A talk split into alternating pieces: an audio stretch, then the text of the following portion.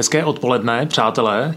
Já vás vítám při dalším díle našeho podcastu s názvem Tečka.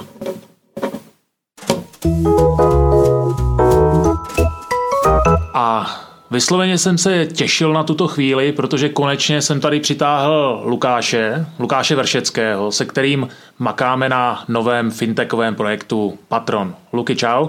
Ahoj, ahoj.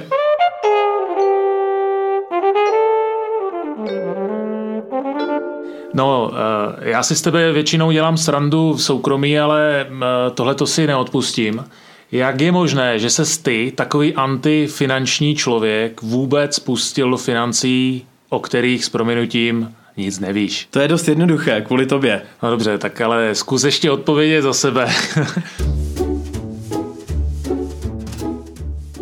Psal se tuším rok 2017 nebo 2016 a my jsme se potkali eh, kvůli mému ještě tehdejšímu projektu Rondo, který jsem kdysi dělal, na konferenci, která se jmenovala Cena pokroku a ty si ještě, Jirko, pořádal za chytrého Honzu. Ty se mě ptal vlastně, jestli bych nepřišel a nevystoupil před lidmi a nepověděli něco o tom rondu. A já jsem ti na to řekl, dobře Jirko, ale co já tam budu říkat bankám a pojišťovnám a, a dalším finančním institucím o jako gamifikační jako platformě. Ty si mi na to řekl, hele, finance jsou těsná nuda. Ty děláš něco, co nuda není. Tak pojď prosím tě říct těm bankám, institucím a pojišťovnám, jak se dají dělat věci tak, aby to nuda nebyla. A myslím, že tehdy jsme se dali nějak jako do řeči a o pár let později vznikl patron.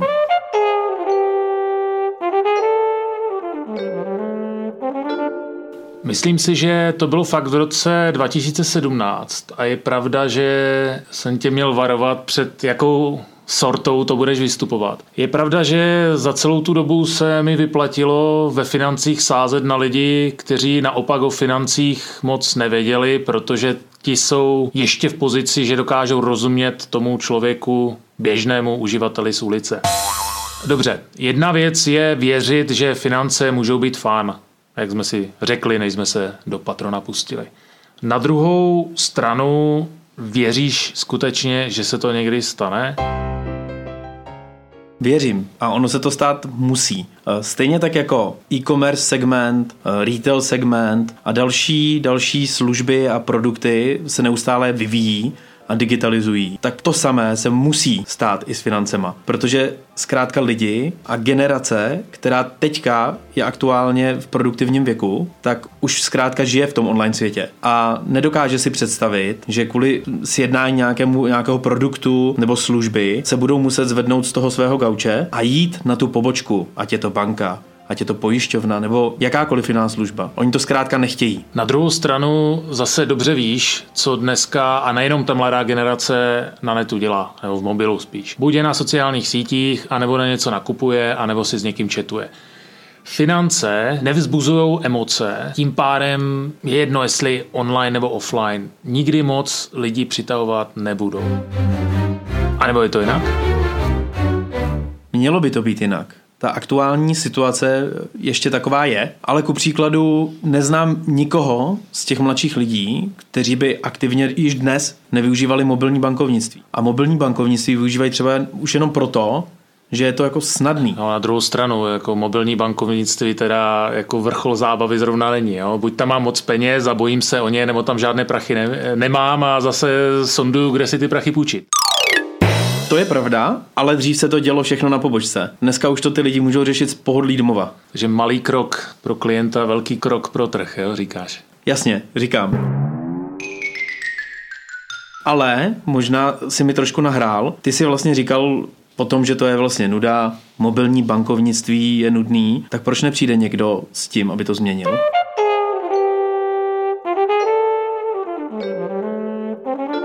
No ne, že by nechodili, ale moc se jim to zatím nedařilo, tak jako doufám, že v tom budeme úspěšnější. No já taky doufám. Ale pojďme teď na chvilku někam jinam. Co Luky jako klient bank a pojišťoven? Předpokládám s rodinkou, že občas na nějaký finanční produkt narazíš. Kde myslíš, že banky a pojišťovny dělají největší chyby a naopak, kde jim věříš? Já nejsem úplně dobrý příklad člověka, který by využíval aktivně mnoho finančních produktů. Říká člověk, který mi denně ukazuje, do jakých akcí na Revolutu investovat. To byla poznámka tady moderátora. Dobře, omlouvám se. Hodně inklinuju k high-tech technologiím a k novým produktům, který přicházejí na trh a baví mě, když se něco dělá chytře. Ty si ku příkladu zmínil ty akcie, s tím uh, přišla platforma Revolut, která mě jako lajkovi ukázala, že do akcí se dá investovat hned bez čekání a bez jakékoliv znalosti a bez nutnosti se potkávat s někým fyzicky. A v tom já si myslím, že je cesta. A myslíš, že to je věc, kterou banky a pojišťovny nechápou? Proč to nedělají oni?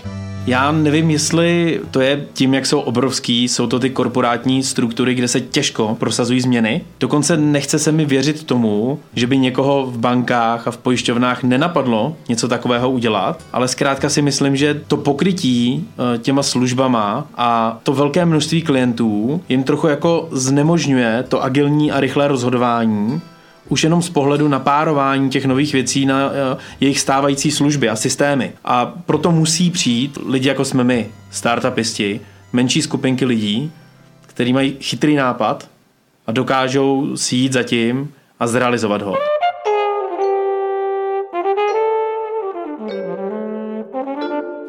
Vem si nás dva, my se hrabeme v Patronovi roka tři čtvrtě. Známe každý šroubek, ale ne všichni posluchači rozumí tomu, v čem bude Patron ten nejlepší počin na světě.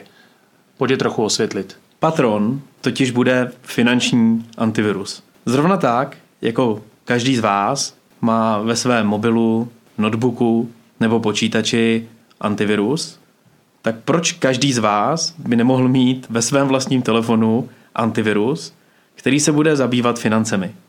Bude se zabývat tím, aby vám zbylo více peněz. No dobře, u klasického antiviru tomu rozumím, kontroluje software, zda tam nemám nějakého trojského koně, ale jak mě patron ochrání ve výdajích? Úplně stejně jako běžný antivirus. Patron totiž najde na vašem bankovním účtu, to mimochodem způsobí licence od České národní banky, která nám umožní pasivní náhled do vašeho účtu, tak nám umožní zanalizovat velmi rychle, během několika vteřin, váš účet a právě na něm najít ty trojské koně, které si tady zmínil, v podobě zbytečně vysokých a předražených pladeb. A teď mi ještě jako lajkovi řekni, jak je možné, že mi nějaká aplikace kouká na účet. To totiž umožňuje relativně nová směrnice, kterou vydala Evropská unie pro celou Evropskou unii, eh, která se nazývá PSD 2 a je to směrnice, která všem bankám v celé Evropské unii přikazuje, že pokud klient k tomu dá souhlas, pak banka musí poskytnout údaje, včetně těch platebních, o tomto klientovi třetí straně. A ta třetí strana jsme my. A rád bych ještě dodal, že zákazník se nemusí bát o bezpečnost těchto dát, protože jsme velmi regulováni Českou národní bankou a zároveň máme právo na ten bankovní účet toho klienta pouze nahlížet, nikoli jej ovládat. Myslím si, že teď si většinu posluchačů vyděsil tím, že tady máme hangár, kde nám sedí finanční poradci a najednou budou koukat lidem do účtu a, a smát se nad tím, za co všechno utrácejí.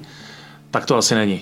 Není. O všechno se postará velmi jednoduchý, ale velmi chytrý algoritmus, který dokáže s vysokou pravděpodobností určit, jaký výdaj je oproti zbytku trhu zbytečně vysoký a na tento výdaj to dokáže uživatele upozornit. A co se děje dál? Tak super, přijde mi zpráva, že platím za elektřinu, za pojistku více, než bych měl.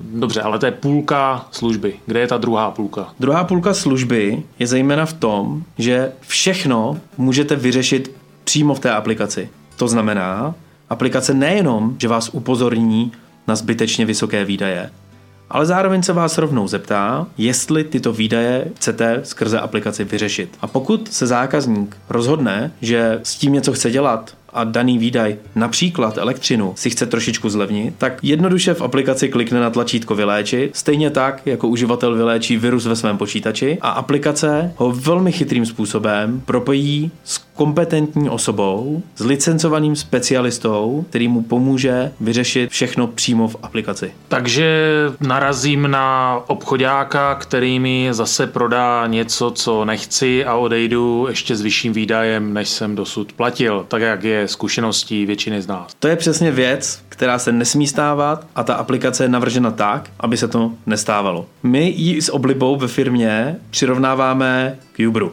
Je to služba, která jde do bodu A do bodu B. Není tady žádný bod C, D nebo E, žádná boční ulička. Zkrátka z bodu A do bodu B. Pokud, jak jsem zmínil před chvílí, budu chtít řešit svou elektřinu, pak budu řešit elektřinu a nic jiného. Ale neznamená to, že platím tisícovku a skončím s tím, že budu platit dva a půl, protože obchodák mi tam nadspe nějaké chytré měřící zařízení na radiátor, které už mám doma tři? To se nemůže stát, protože v Patronovi máme takové chytré pravidlo.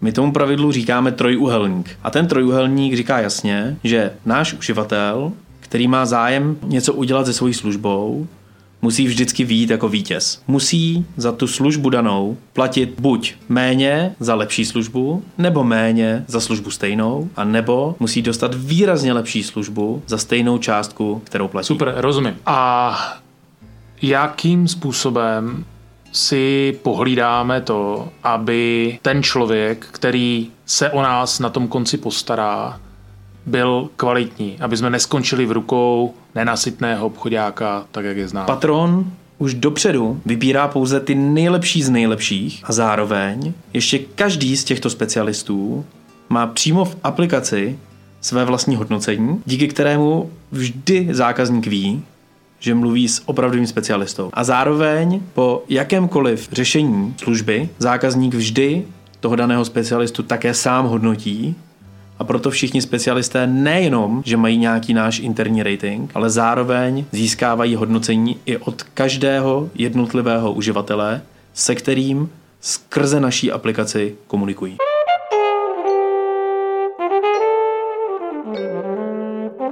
Patron zní jako úžasná, jednoduchá služba, ale byly momenty, kdy si za ten rok a půl narazil na překážku, kterou vypadalo, že, že nepřekonáš. Co bylo nejtěžší vyřešit na patronovi? Já zmíním eh, hned na první dobrou to samotné analyzování toho bankovního účtu.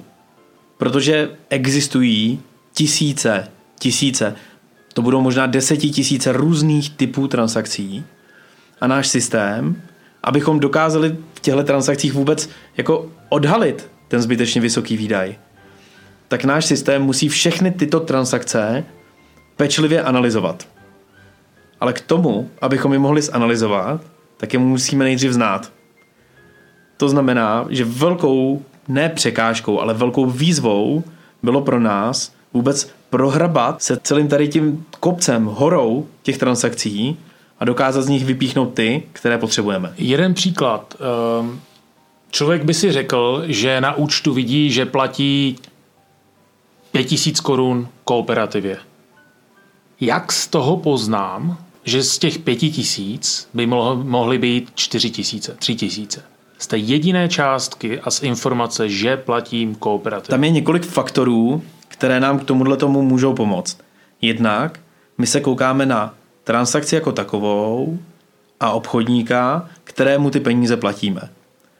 Sledujeme frekvenci těchto pladeb, sledujeme výši těchto pladeb a zároveň sledujeme i takové drobotiny, jako jsou variabilní symboly, které nám mohou třeba pomoci identifikovat určitý typ služby, a nebo sledujeme i poznámky zákazníků, které si k těmto platbám píšou. Takže já poznám, že to je pojištění auta od kooperativy. Přesně tak. Ale ta transakce mi neřekne, jestli jako hodně bourám, málo bourám, jestli tam mám nějakou slevu, protože babička pracuje v pojišťovně. A právě proto máme v aplikaci velmi propracovaného chatbota, který v případě, že si nejsme jistí, tak se zákazníka v několika málo otázkách sám doptá, abychom dokázali přesně určit, zda se jedná o zbytečně vysoký výdaj či nikoli.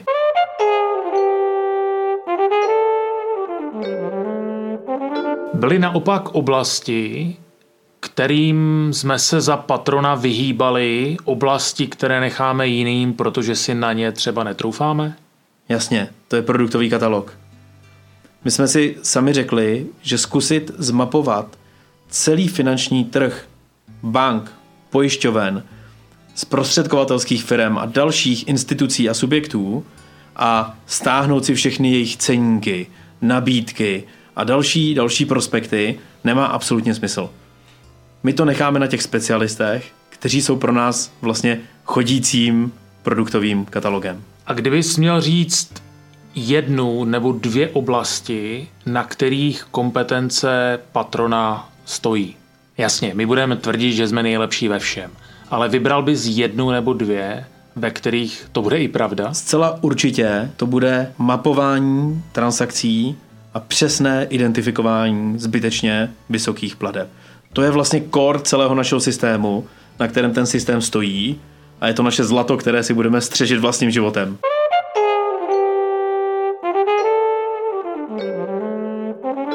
Musím se tě zeptat.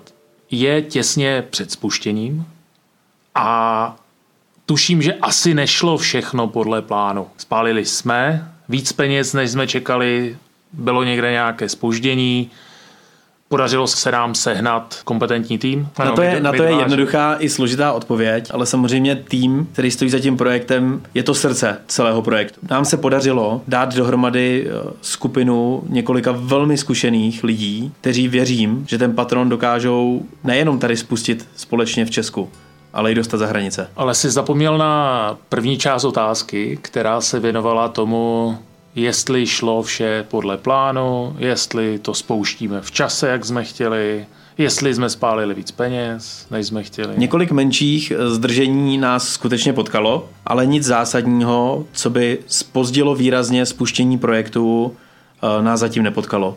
A zároveň bych rád zdůraznil, že i přesto, že jsme startup, tak jiné společnosti by si troufnu říct ve vývoji eh, takového produktu spálili mnohem více peněz, než si původně plánovali ale nám se to podařilo držet v těch kolejích, kde to potřebujeme mít a skutečně to spustíme tak, jak chceme. Je pravda, že my jsme ty peníze spálili v těch předcházejících projektech, tak je nemusíme už pálit teď. Svoje lekce jsme se naučili. Je to pravda, z se člověk učí. Jaká je vlastně, Luky, ambice patrona? A na české poměry jsme narejzovali poměrně dost peněz a to asi indikuje to, že nám to Česko bude malý.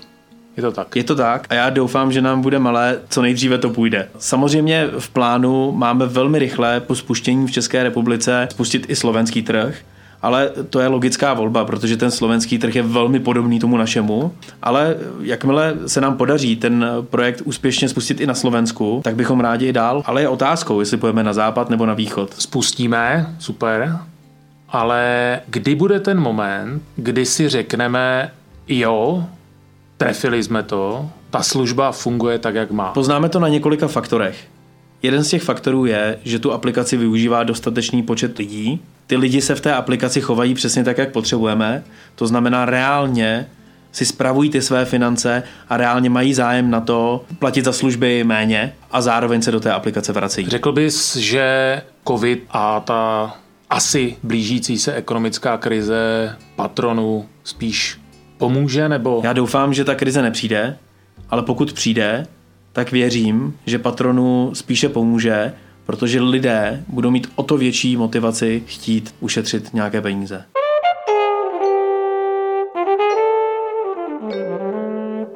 Takže přátelé, řekli jsme si, co je patron, jaká je ambice, jaký je příběh Lukáše a potažmo Jirky v tomto projektu. Ale já si ještě neodpustím se Lukáše zeptat, kdyby věděl před dvěmi lety to, co ví dnes, jestli by se znovu pustil do finančního projektu. Ten svět mě neodradil. Měl si pravdu, že je to děsná nuda. Ale naopak mě to utvrdilo v tom, že s tím celým s tím oborem někdo musí něco udělat. A pokud bych se vrátil dva roky zpět, tak bych do toho projektu zase šel. Pokud si správně vzpomínám, tak ty jsi tenkrát do Ronda dostal přes milion Čechů. Podaří se ti to i do patrona? Já pevně doufám, že ano. protože pokud se to podaří, pak se ten trh změní. A na to my, přátelé, na finančním trhu čekáme jako na zjevení posledních minimálně 20 let, co existuje internet. Takže já ti, Luky, děkuju za příjemné povídání, díky za otevřenost u spouštěného projektu a chtěl jsem říct, držím ti palce, ale držíme si vzájemně palce, ať se nám to podaří. Držíme si palce. Mějte se.